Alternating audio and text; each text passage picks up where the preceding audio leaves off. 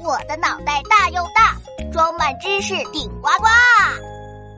一根玉米棒上为什么会有不同颜色的玉米粒呢？小朋友们好啊！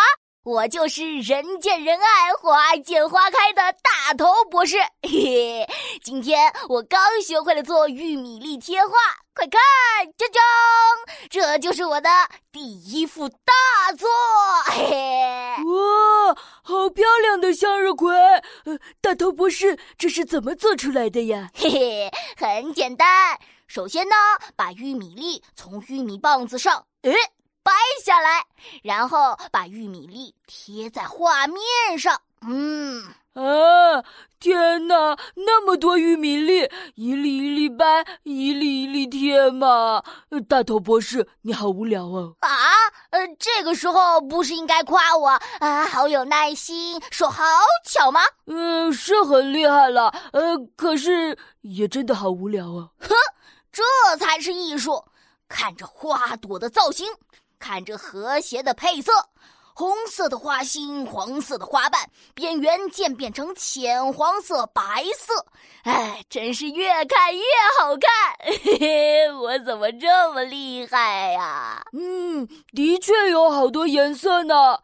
哎，大头博士，呃，这么说，原来你用了不止一根玉米啊？嗯，那掰起来得多累啊！哎呀，不会不会，一根玉米就能完成了。嗯，那你是给玉米粒涂颜色了吗？没有啊，这就是它们原本的颜色。嗯，我不信，一根玉米棒上怎么会有不一样的颜色呢？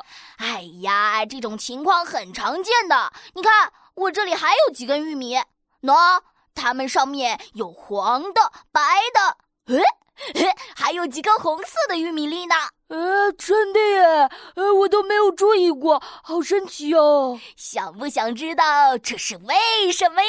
呃，当然啦，呃，大头博士，你快告诉我，为什么颜色不一样啊？嘿嘿，其实呢，我们常吃的玉米有很多不一样的品种，有的口感脆。